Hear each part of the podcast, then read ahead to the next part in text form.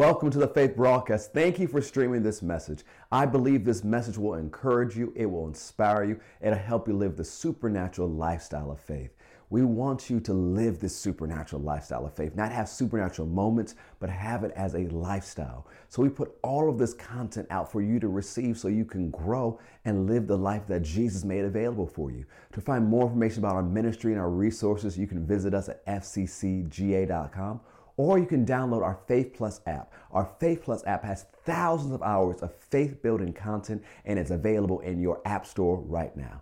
Open your heart. God's going to share something special to you through this message.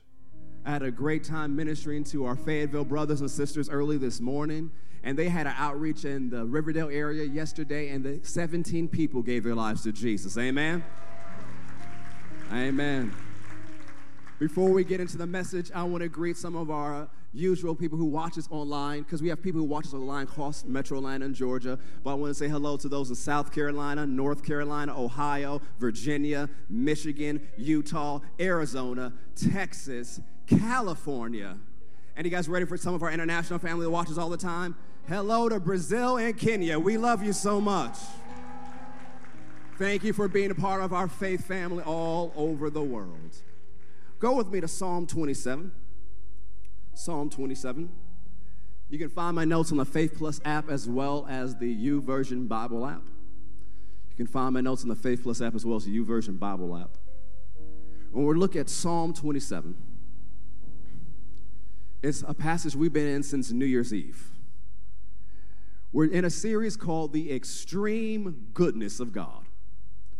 And of course, if you miss any of the series, it's available on our Faith Plus app, our YouTube channel, as well as our podcast. Of course, you can listen and stream for free and grow in your faith listening to these messages. You know, originally when I was, you know, studying for the series, I thought I would be done with it by the end of January. Well, here is Resurrection Sunday in April, and we're now we're close to finishing it. And so I had a family here uh, mess with me and say, "Well, Pastor, it's okay. We could be in the series for the rest of the year, and we just might be." Because one of the things we understand is God is good. And if any Sunday we recognize that He is good and remember His goodness, it is Resurrection Sunday. So let's look at Psalm 27. And we'll look at verse 13. And it says, I would have lost heart or I would have fainted unless I had believed that I would see the goodness of the Lord in the land of the living. Wait on the Lord be of good courage, and he shall strengthen your heart. Wait, I say, on the Lord. Now, we said this word goodness is because Psalms, of course, are written in Hebrew. This word goodness in Hebrew means prosperity, good things, property, supply, provision, good in the widest sense of the word, and good to the farthest extreme. That's what that word goodness means. That word wait doesn't mean to wait and do nothing. That word wait means to eagerly expect and look for. The word wait means to eagerly expect and look for. Say, expect and look for. So, waiting the Lord does not mean to sit down and do nothing. Waiting is not passive, waiting is not an inaction, it is expectation. A lot of people like to use the phrase, so I'm waiting on God.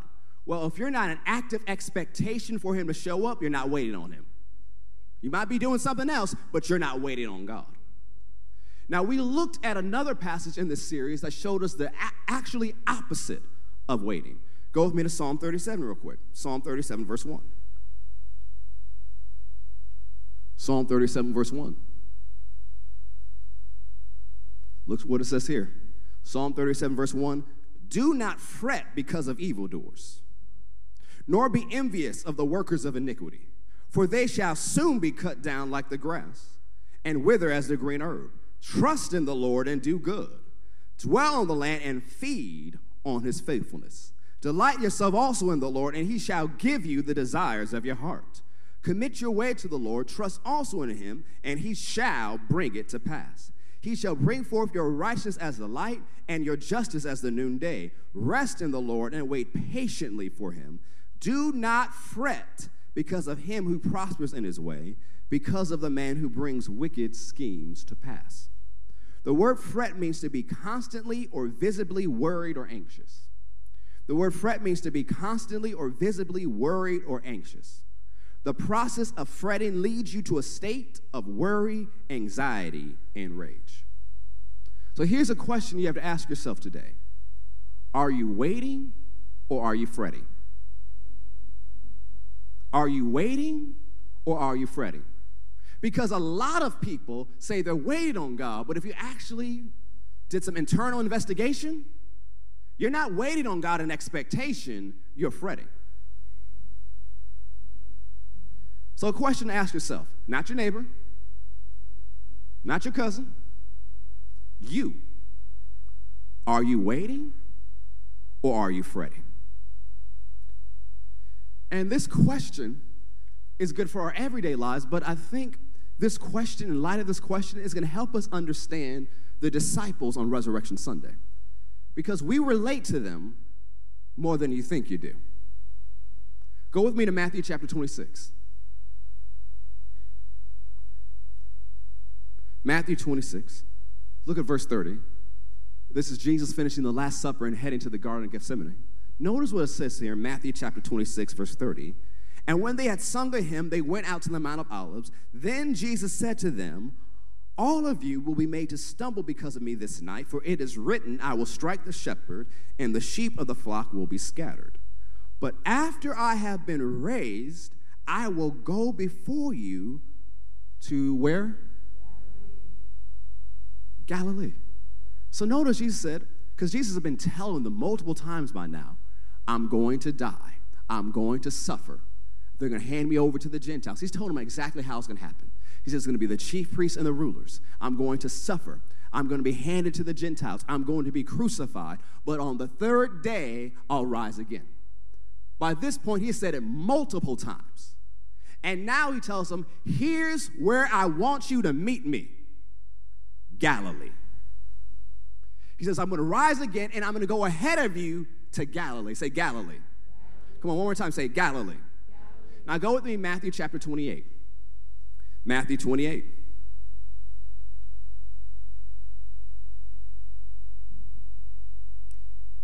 Matthew chapter 28. Because do you know one of the things when you read the story of the resurrection, whether you read in Matthew, Mark, Luke, and John, do you know none of that was in Galilee? He said, I'll see you in Galilee. But where was everybody? Jerusalem. Now, the thing is, to us who live in Georgia, we think, oh, maybe that was around the corner. No. Jerusalem in Judea was, if you do the normal Jewish route to get to Galilee, it's a four day journey. If you took the route Jesus took, because he went through Samaria, it was one or two days. So it wasn't right around the corner. By some estimates, if you drive there today, it's still over 40 miles. Everybody stayed in Metro Jerusalem when Jesus said, I'll see you in Galilee. Matthew chapter 28, verse 1. Now, after the Sabbath, as the first day of the week began to dawn, Mary Magdalene and the other Mary came to the tomb. Now, they're not going to the tomb expecting to see Jesus alive. Remember, they said, and the other one with them, well, who's going to roll away the stone? Why? So that we can anoint his body. We want to give him a proper burial. There's no expectation for Jesus to be raised. And remember, the tomb is still in Metro Jerusalem. They're not in Galilee, they're still in Jerusalem. And so now they go there after the Sabbath. And behold, there was a great earthquake.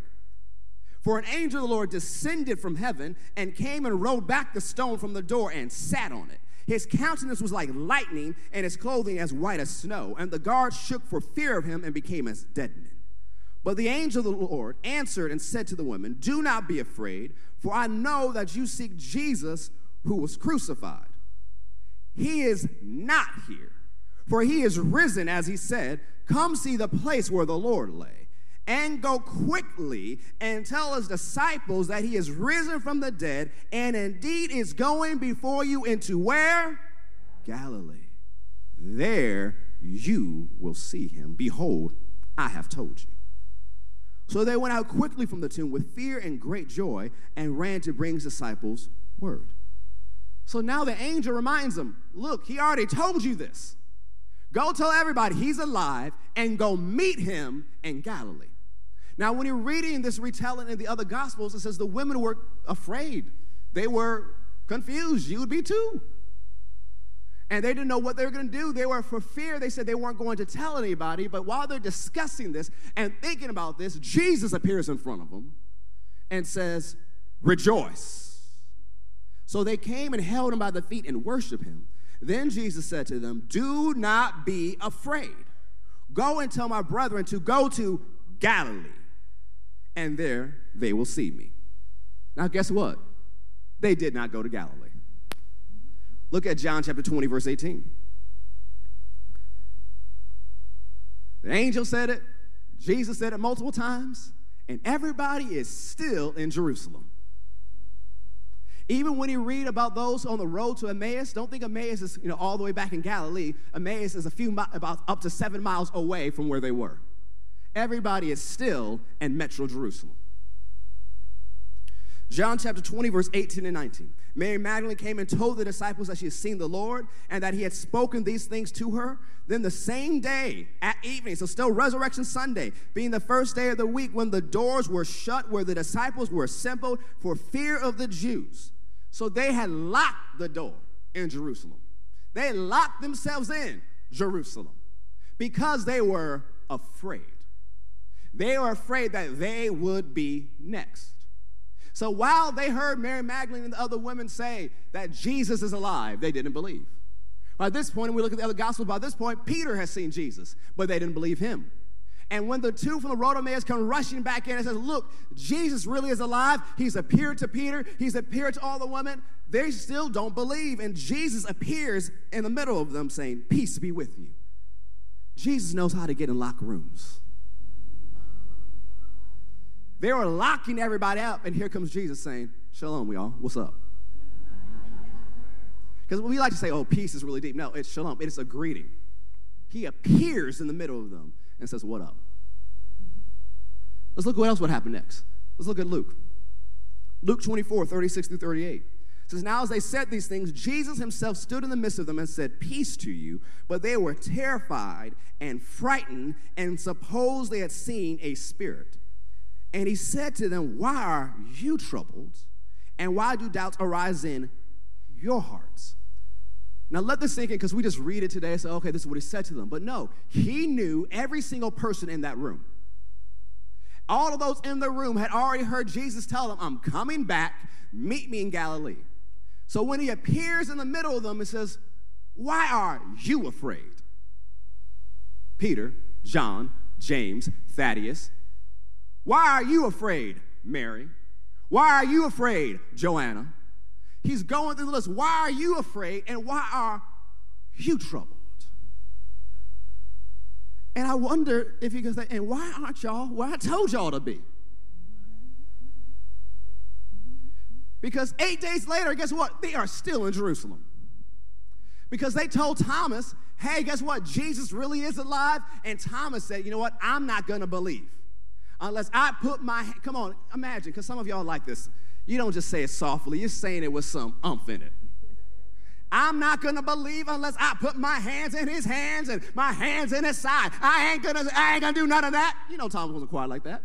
Because you weren't quiet like that. Don't think Thomas is making quiet if he's saying it big and bold like that. And so eight days later, they're still in Jerusalem. The door's locked again. Jesus shows up. Hey, Thomas, come here, man. Can you imagine the look on Thomas's face? Put your hands in this hole, in my side. And Thomas doesn't do it, but he says, My Lord and my God. And Jesus said, You believe because you've seen. But blessed are those who believe and have not seen. All of you in here who believe, Jesus called you blessed because you believe and you haven't seen like Thomas did. And Jesus told them all, don't be unbelieving, but believing. Don't be faithless, but be filled with faith. Mark 16 summarizes it when he appeared to them, he got on to them because of their stubborn unbelief. There was nobody in expectation of the return. I would say the majority of them were fretting. There was nobody standing with a welcome back Jesus sign. Nobody was in Galilee saying, Welcome back, Jesus. Everybody was locked in Jerusalem afraid. And we can't be too hard on them because some of us are locked in rooms of fear too. Because today's message is called There's Going to Be Another Resurrection. There's another resurrection coming. First Thessalonians 1 says, We are now waiting for the return of the Lord from heaven. Jesus is coming again. It tells us in the Bible that the last days began with the days of Jesus. On the day of Pentecost, Peter preached, These are, these are the last days. So we've been in the last days for almost 2,000 years. We live at the end of the last days. Jesus is coming again soon, but are you waiting on him or are you fretting? Are you locked in rooms of fear? Or are you in expectation of God? Because a lot of people, you can study the end times, called eschatology, and a lot of people study the end times, and now they're afraid. And they talk about the darkness, they talk about immorality, they talk about the destruction, they talk about all the bad things. And instead of being in expectation and faith, they're full of fear, worry, anxiety, and rage. Instead of waiting on him to return, the body of Christ is fretting because of the darkness. So many of the body of Christ are in Jerusalem when God has called them to be in Galilee. My question for you today is Are you in Galilee? Or have you locked yourself in Jerusalem? Have you done what God has called you to do? Are you actively pursuing what He's called you to do? Or have you locked yourself in a room of fear? Locked yourself in distress and depression. Locked yourself because of grief. Because remember, the women went to the tomb grieving. And some people never move forward because of what they've lost. Have you locked yourself in your past because of grief? Whether it's a loved one who's lost, a marriage that was lost, a job or career that was lost, something that was promised from you was taken from you. Have you locked yourself in your past because of grief? Have you locked yourself in Jerusalem because of fear? Have you locked yourself, like Peter did, in shame because you were doing well and then you messed up? Are you in Jerusalem when God has called you to be in Galilee? Are you doing what God has called you to do, or are you doing anything but because of fear and shame and grief and anger and loss. Because Jesus is coming again. And there will be another resurrection. But my question for you today is are you in Jerusalem or are you in Galilee? Go with me to 1 Thessalonians chapter 4. Because what was interesting to me in the last couple weeks before Jesus was crucified and raised from the dead, Jesus started talking to them, giving them a lot of parables, and you see it in Matthew and Luke, when he was saying, because they thought, popular belief at that time was that the kingdom of God would appear at any moment. And as Jesus got closer to Jerusalem, he began to tell them parables. And the meaning of the parable was, it's going to be a long time. And he told stories. A certain nobleman, a certain king, went on a long journey and delayed in returning. And in Luke chapter 19, he tells that story. And he, to sum it up, what he says in verse 13, he tells all his servants this phrase occupy until I return. It's translated in other translations do business till I get back. If you're really expecting the return of the Lord, it doesn't mean you don't do anything. It means you busy yourself doing what God has told you to do. It doesn't mean you lock yourself in a prayer closet out of fear. Oh, it's dark out there. Sure. But what about the light in you? 1 Thessalonians chapter 4. But I don't want you to be ignorant, brethren, concerning those who've fallen asleep, lest you sorrow as others who have no hope. Yes, when we lose someone, yes, we sorrow, but we don't sorrow the way the world sorrows. The world grieves without hope. We grieve with hope. That word hope is expectation. We grieve knowing we will see them again. For if we believe that Jesus died and rose again. Anybody here believe that Jesus died and rose again?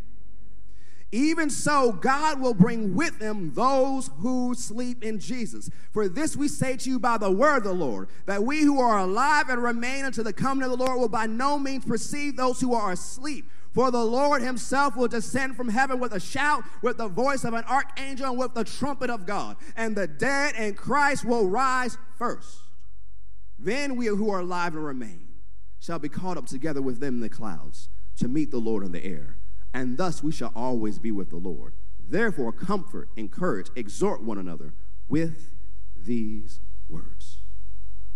There's another resurrection coming when God raises all those who have died, who believed in Jesus, raises them to new life. When He returns, that day is quickly approaching. But because you know that day gets closer every single day, that doesn't mean you do nothing. That doesn't mean you hide away.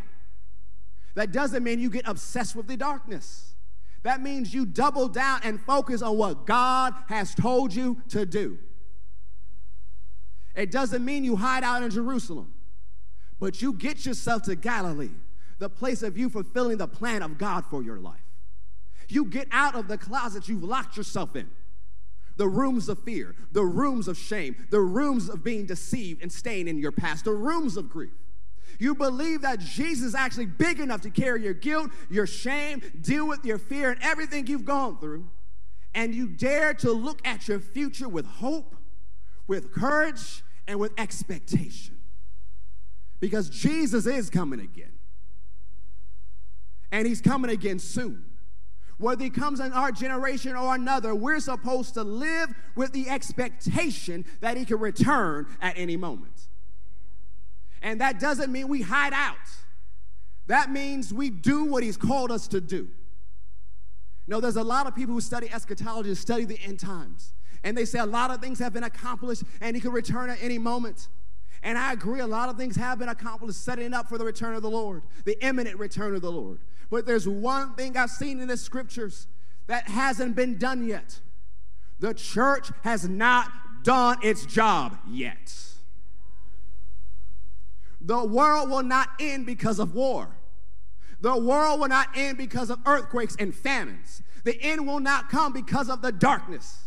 It says, when the word is preached all around the world for a witness, then the end shall come. if we're really waiting on God, that means we have to get busy. And it's not just the apostles, prophets, evangelists, pastors, and teachers. Because a lot of time we want the preachers to be on the field and says, go, preacher, go. It's time for the entire body of Christ to be on the field. Not standing in the grandstand saying, Amen, preach. No, no, no. We all got a job to do whatever career, industry, community you, you are in, God has called you for such a time as this. You are anointed for these times. Well, Pastor, it's dark out there, but you're the light. Pastor, it's corrupted, but you're the salt. There's a reason he calls you to politics at such a time as this. There's a reason he calls you to business and technology for such a time as this. There's a reason he calls you to be influencers at such a time as this. Jesus is returning.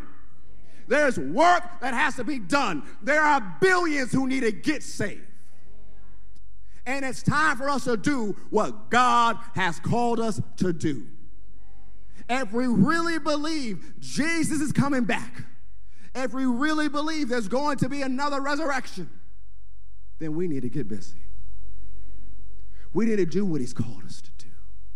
Because Jesus said in Luke 9 18, when I return, will I find faith in the earth? So, one of the things he's looking at the end times are people who would dare to use their faith. People who will dare to stand in faith, walk by faith, live by faith, use their faith to do supernatural things. We live in a generation that's been awed for decades by the special effects on the screen. People who've been awed by the wonders we see on TV, on our phones, on the movies. Do you really think the Holy Ghost will be outdone by Spielberg? Do you think Disney and Marvel and Star Wars have better special effects than the Holy Spirit of the living God? I dare to believe that He has miracles, signs, and wonders and goodness reserved for this day that will cause everything we see on the screen to pale in comparison. I don't believe our best is behind us. I believe the best days of the church are here. I believe the greatest outpouring of God is here. I believe the greatest manifestations of the goodness of God, of the prosperity of God, of the provision of God is here. As the world shakes and trembles, it's time for the church to be stable. When the darkness increases out there, we don't get obsessed with the darkness and become PR for Satan. Oh, did you see what happened on the news? Oh, did you see what they did? Oh, I can't believe they're trying to pass that law. I can't believe that happened over there. No, no, no. We don't get obsessed with the darkness. We make a difference.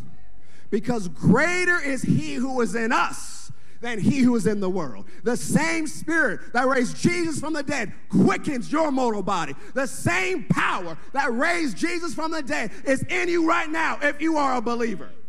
What are you doing with resurrection power? What are you doing with the anointing on the inside of you? What are you doing with the anointing that rests upon you? It's time for you to use what God has given you and make a difference. Save the lost. Snatch them from a devil's hell. Get them healed. Get them delivered. Get them filled with the Holy Ghost. Jesus is coming again. It's time for us to do what he's called us to do. It's time to get out of Jerusalem and go to Galilee. Go with me to Acts chapter 1 as I close this message. There's going to be another resurrection. Jesus is coming back again. You shouldn't be afraid of these times. You should be honored by them because God's picked you to live in them. He didn't pick Noah. He didn't pick Elijah. He didn't pick Deborah. He didn't pick Esther. He didn't pick David. He didn't pick Solomon. He didn't pick Peter. He didn't pick James. He didn't pick John. He didn't pick Paul. He picked you to be here at the end. He picked you to be the last leg of the race. Come on, when you run track, you put the strongest one at the end so they can make up for the lack of the previous. You are here at the end. You are here to close it out. You are here to get the job done. You're here to pick up the slack of previous generations because Jesus is coming back and he's not coming back for a weak church. He's not coming back for a defeated church. He's not coming back for a church in hiding. He's coming back for the glorious church, a triumphant church, a church filled with resurrection power. Acts chapter 1.